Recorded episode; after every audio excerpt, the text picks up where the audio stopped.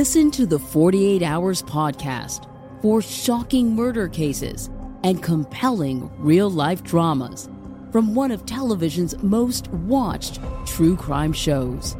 Go behind the scenes of each episode with award winning CBS News correspondents and producers in Postmortem, a weekly deep dive. Listen to 48 Hours wherever you get your podcasts.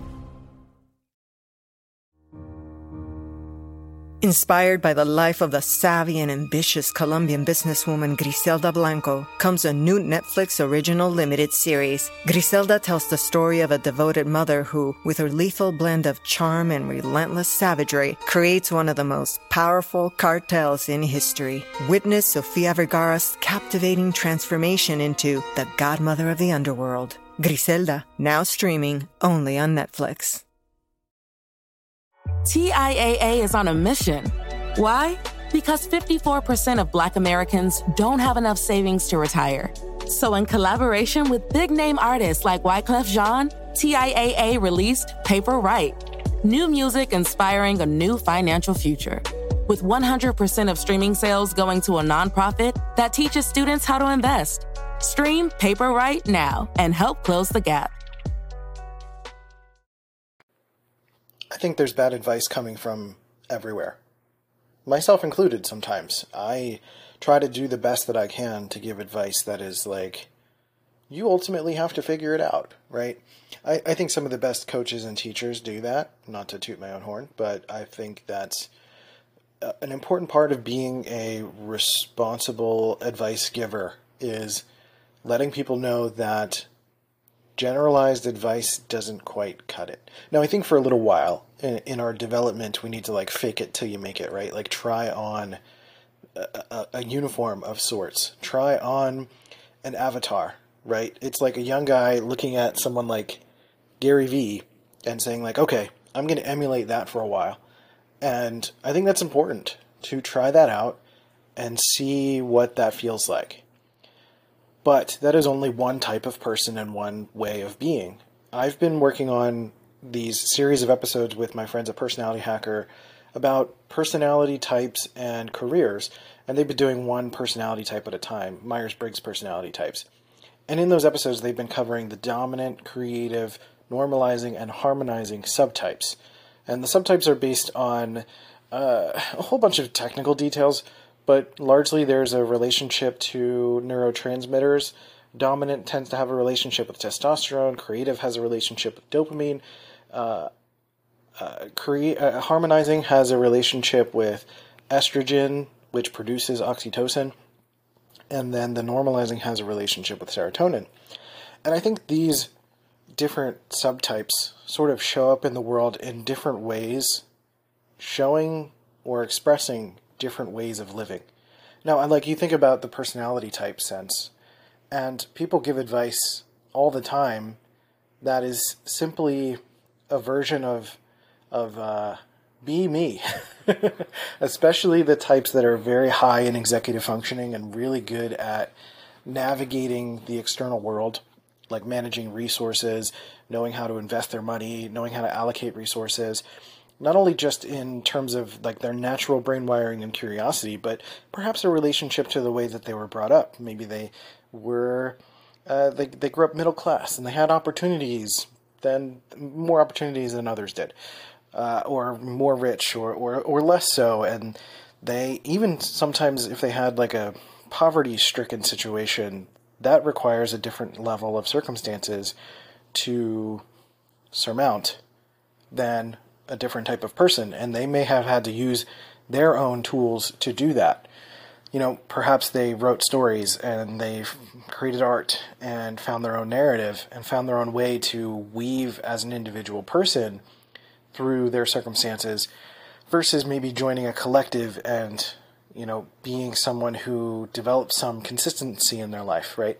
Some people talk about consistency as the most important thing you need for success.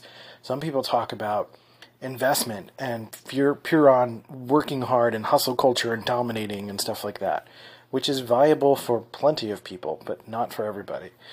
Um, and then there are others that preach, you know, manifestation and being more relaxing and and finding the flow in life and you know things will just come and and that that actually does work for some people because it taps into a certain type of flow in the way that they operate that is in sync with who they are right? And then others can really thrive in climbing the ranks and 9 to 5 job. And then others are just like music producers. They do it every day. They're performers. They do it every day. They love they, they have passion and they want to make big things happen.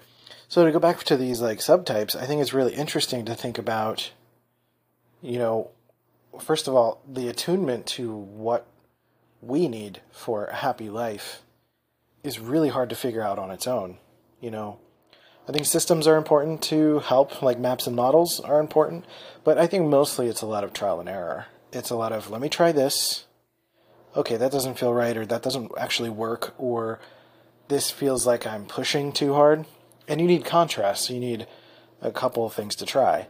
And, you know, even me saying that you need to try multiple things is a little bit biased towards the way that I think. I'm an INTP and I like variety. And sometimes it might actually be helpful for someone to look back into like their parents' history and almost get into a nepotism situation where you're following your parents' path.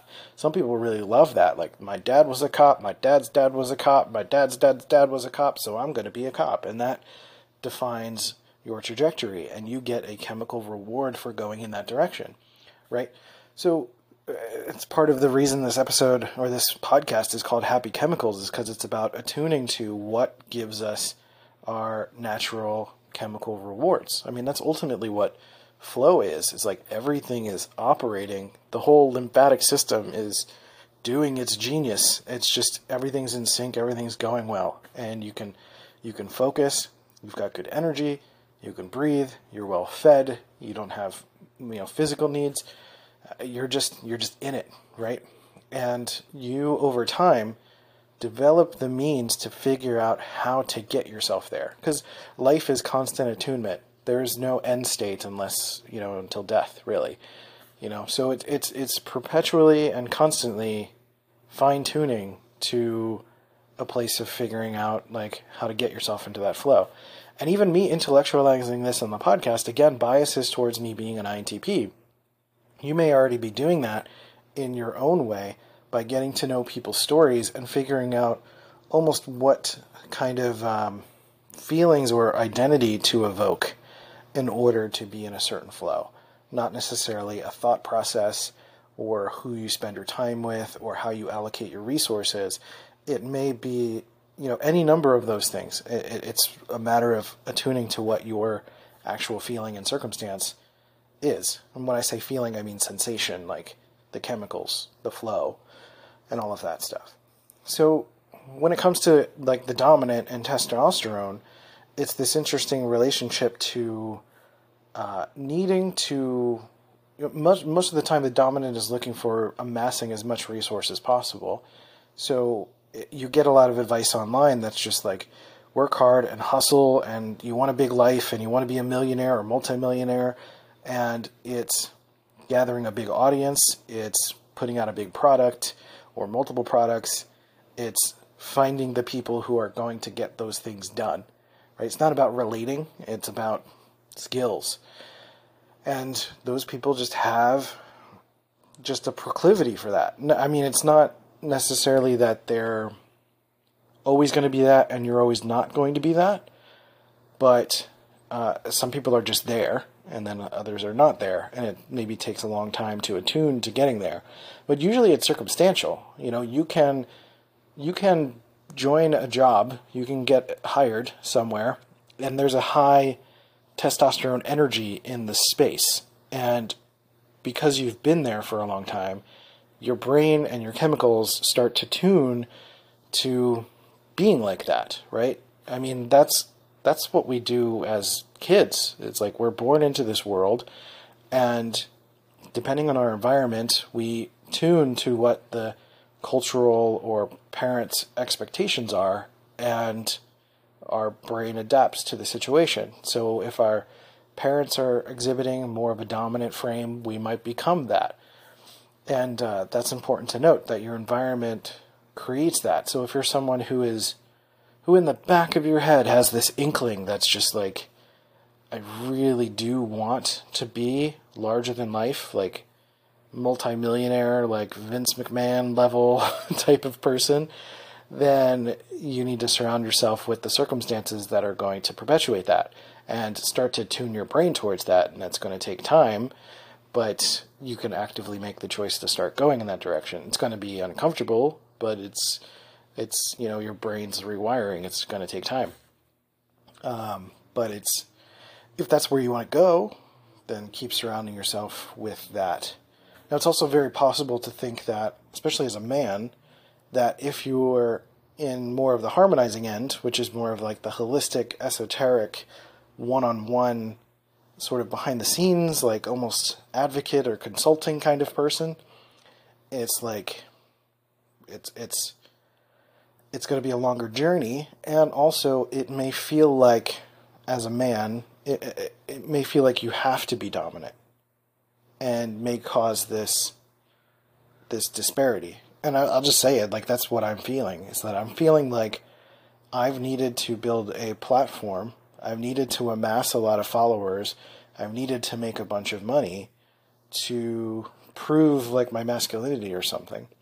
And I'm surrounded by people on Twitter, or I see a lot of, I, I see a variety of people on Twitter, but I, I definitely see more of the business owner types that are like, just do this and it's like not everyone can just do that that's not that's where you are that's not where i am and i'm more so attuning to the idea that like i'm more of a harmonizing space and actually needing to tune to where i am versus like thinking i need to be somewhere else but my circumstances are not matching it right like it's one thing to think that i need to be more dominant and going towards that but i'm not so there's an acceptance of being where I am, in a way. Um, if I'm not going to take the steps to go be more dominant, or I've been more dominant in the past, and it's just it's it's a lot of energy, so it's just not the thing I want to be anymore. So to be in this holistic space, to be more harmonizing, is tuning my life to a different temperature than I'm used to and that that itself takes time. I'm kind of in the middle of that shift, that complexity, that rewiring of sorts.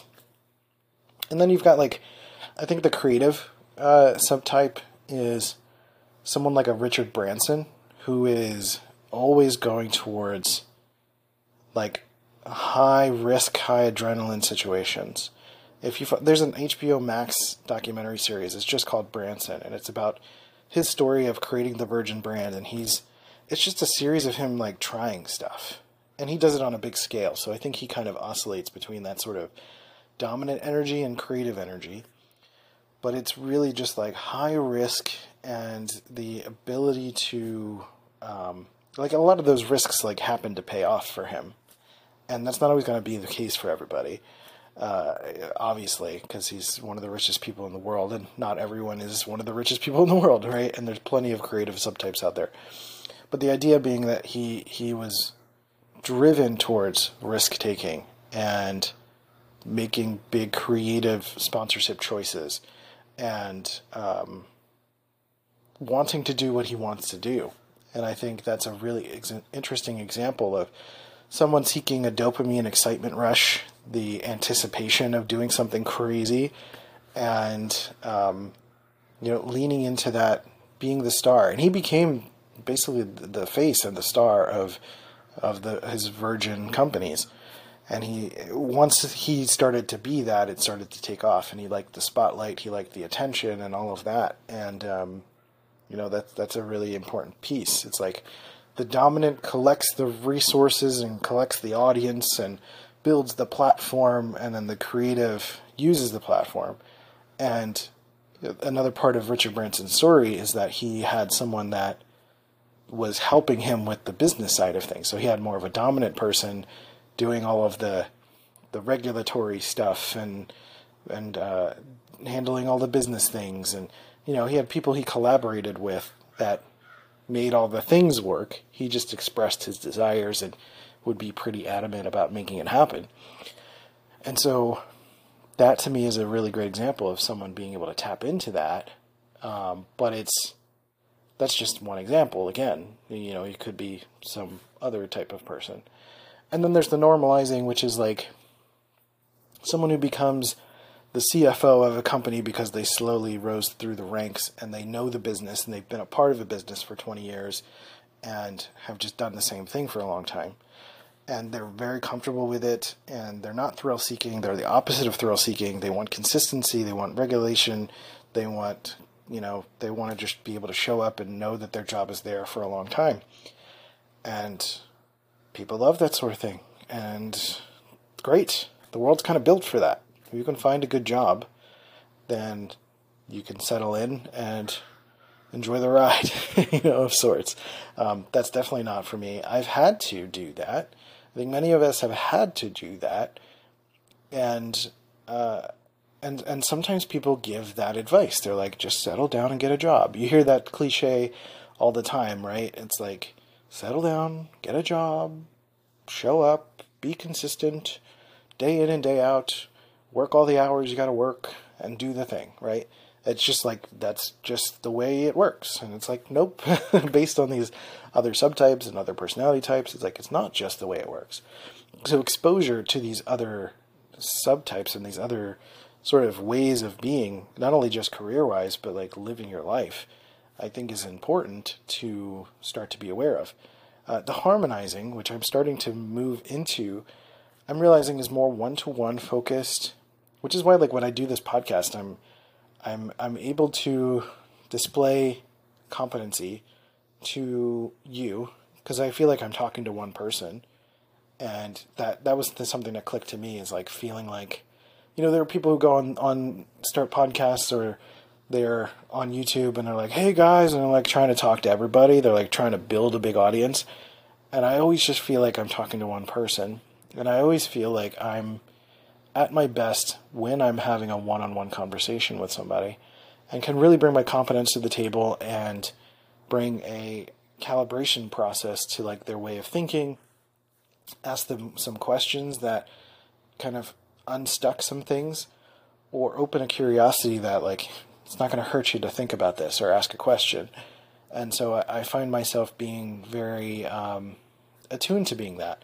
And I can't think of an example other than just you know, you get more esoteric. It's more like the coaches, the someone that is able to like sit with somebody, not necessarily therapists. Therapists might be can be very much normalizing, but it's it's kind of the opposite of the dominant, right? The dominant's trying to get all the attention.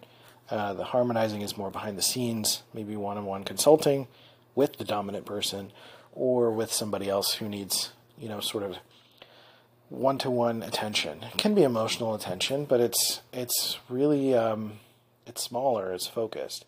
And one thing I realized for me is that I don't really have ambitions to like take over the world. Like I don't have big capitalistic ambitions. I have no problem with capitalism, but I don't like I want enough to like not have to think about it.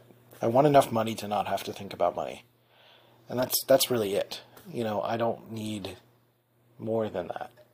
Um, and and that's ultimately what stresses me out, uh, it, personally, is having to pay the bills on such a tight timeline and schedule. And right now, there's like I have consistency with work, but it's like that comes at the cost of some freedoms. And also, my wife and I only have one car, and she's you know, she does a lot more stuff around town than I do, so I feel a little stuck in terms of my autonomy. And that's ultimately what I want is just like more of the freedom and autonomy to experience more things, to talk to more people, to be in more contexts in which I can be responsive to people's um, problems and to be supportive of them in some way, in shape, or form and then I got to figure out how to get paid for that, you know. So I've tried the coaching thing, and I may try uh, a small sample of coaching again with uh, a better pricing structure than I had in the past. and um, but I I always I prefer being in a context when I can be responsive in the moment versus like a scheduled call. I I don't like that scheduled call situation. But you know, for me personally, it's just that's an element of what I really feel like I'm needing in this season of my life is to get some of the the money part squared away and figured out or to be able to do enough coaching that isn't so taxing on my time but is is rewarding and supportive of, of my ability to display my competence to somebody and get feedback but then also be like actually helpful to someone in their life right? And it's taken me a long time to figure that out. And if I've if I'm listening to holistically, if I'm if I'm listening to someone's advice about you know what it's like to be a man, or what it's like to be an INTP, or what it's like to be an Enneagram One, or what it's like to be, uh, I don't know, what do you have to do to compensate for being a short man? Or what do you have to do to be a podcaster? Or you, what do you have to do to make money? You know how much do you have to be like alex hormozi or how much do you have to be like this person or oprah or whatever to be a success? It's like these things are incredibly specific individual uh, descriptions of what those things are be. Like the the path is ultimately uh, individual through you know collectives and stuff, but you've got to f- really be able to attune and figure out for yourself what you know try some stuff and like figure out make the decisions for yourself like what ultimately will stick you know? And so when we are looking for advice there's gonna be a lot of bad advice. It's just gonna happen because the bad advice that we give is like sharing our winning lottery ticket, you know, and what works for us is not going to work for everybody, and what worked for somebody is not always going to work for us. But there are plenty of people who you can resonate with, and I think searching for and finding those resonant humans, the people you connect with, the people that you understand that maybe you have a similar story or similar way of thinking, having those people around I think are pretty important. Uh, and then sometimes having someone of the opposite, you know, because contrast reveals all things, right? So I don't think I would be able to be in this place if I haven't tried being more of a dominant type, if I haven't tried really flexing the creative side, if I haven't really tried um, being consistent and showing up at a job and feeling what that feels like. And uh, I'm tracing back into my personal story, and it's like, yeah, I've always, I've always had some degree of this, and this feels like more in line with where I want to be, versus all the other stuff is, is is places where I feel felt like I should have been, whether that's because I'm a man, being more dominant, being the provider, being the, all those types of things, or being an artist like I, I've been a creative service person all my life, and it's like so I should probably be more creative. But creative subtypes are are usually people making stuff because they want to make stuff. I'm usually making stuff because my clients are asking for stuff, and so that that fit into more of a normalizing, consistent, responsive kind of way. And I'm still being responsive, so I'm trying to find places in which I can be more responsive.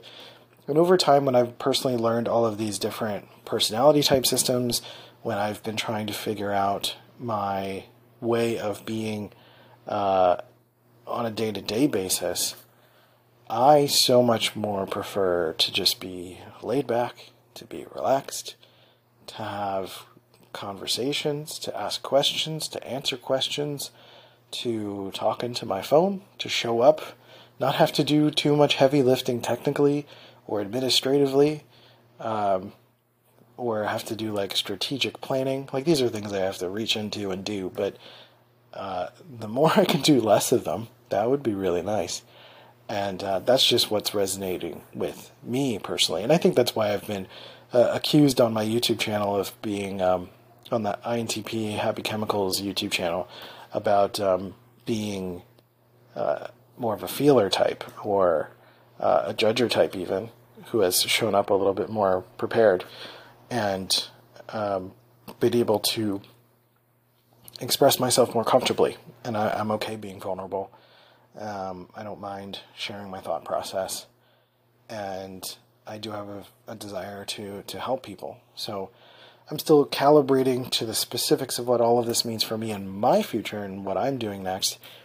But it, it'll probably manifest in some version of, of coaching or consulting. I just have to figure out some of the specifics. But I just, yeah, I thought it would be, for me, I was trying to wade through some of the advice that I've seen generally around careers or career changes or coaching or development or building a business. And there's just so much to just be like, nope, no, no, no, no. That's you, man. That's not me. Right? And that's a lot of it. It's like, that's you. That's not me. And that, that's a long road to figure out what truly feels in alignment or in attunement. But uh, I have a feeling it'll be worth it. So. I appreciate you for listening to Happy Chemicals. If you want to support this podcast, you can go to patreon.com slash happychemicals and leave some financial support there. Uh, that would be really appreciated. Or if you want to get something out of this, you know, there's a book that I wrote called Happy Chemicals, a neurotic memoir. It's not available on Amazon yet, but you can get it through Lulu Press, which is where it was uh, published digitally. And so if you go to bit.ly slash happychemicalsbook, all lowercase, you can pick up the book. It's an EPUB file. You can load it into your, your Kindle app or whatever and read the book. And the book is really about getting to know this tension and release within myself of uh, comedy and tragedy, all of the mental health stories I've experienced, and going into the depth of my own seriousness to come out to of the other side into like the comedy and expression of my own seriousness and ego attachment. You know, I, I write a lot about my inner authoritarian and my what I call my inner Genghis Khan, and a lot of it has a relationship with women and sexuality, and my connection with relationships all throughout my life. I make a lot of jokes, do a lot of weird storytelling, and uh, there's also a lot of profundity in there too. just some, I don't know, quotes and stories and and things that are just kind of um, bits and pieces of my life and things that I've learned, frankly, doing over 500 episodes of this podcast as well over the last few years, and um, you know, trying to encapsulate a lot of my growth into that book. There will probably be more books in the future, but this one is a pretty big, important milestone for me. So if you'd be willing to go check it out. It's a pretty short book, um, but I think it's got some good nuggets in there, and I would love to hear what you think. So bit.ly slash happy chemicals book, all lowercase. So thanks again for listening. Patreon.com slash happy chemicals. My name is Christian Rivera, and I'll catch you next time on Happy Chemicals. See ya.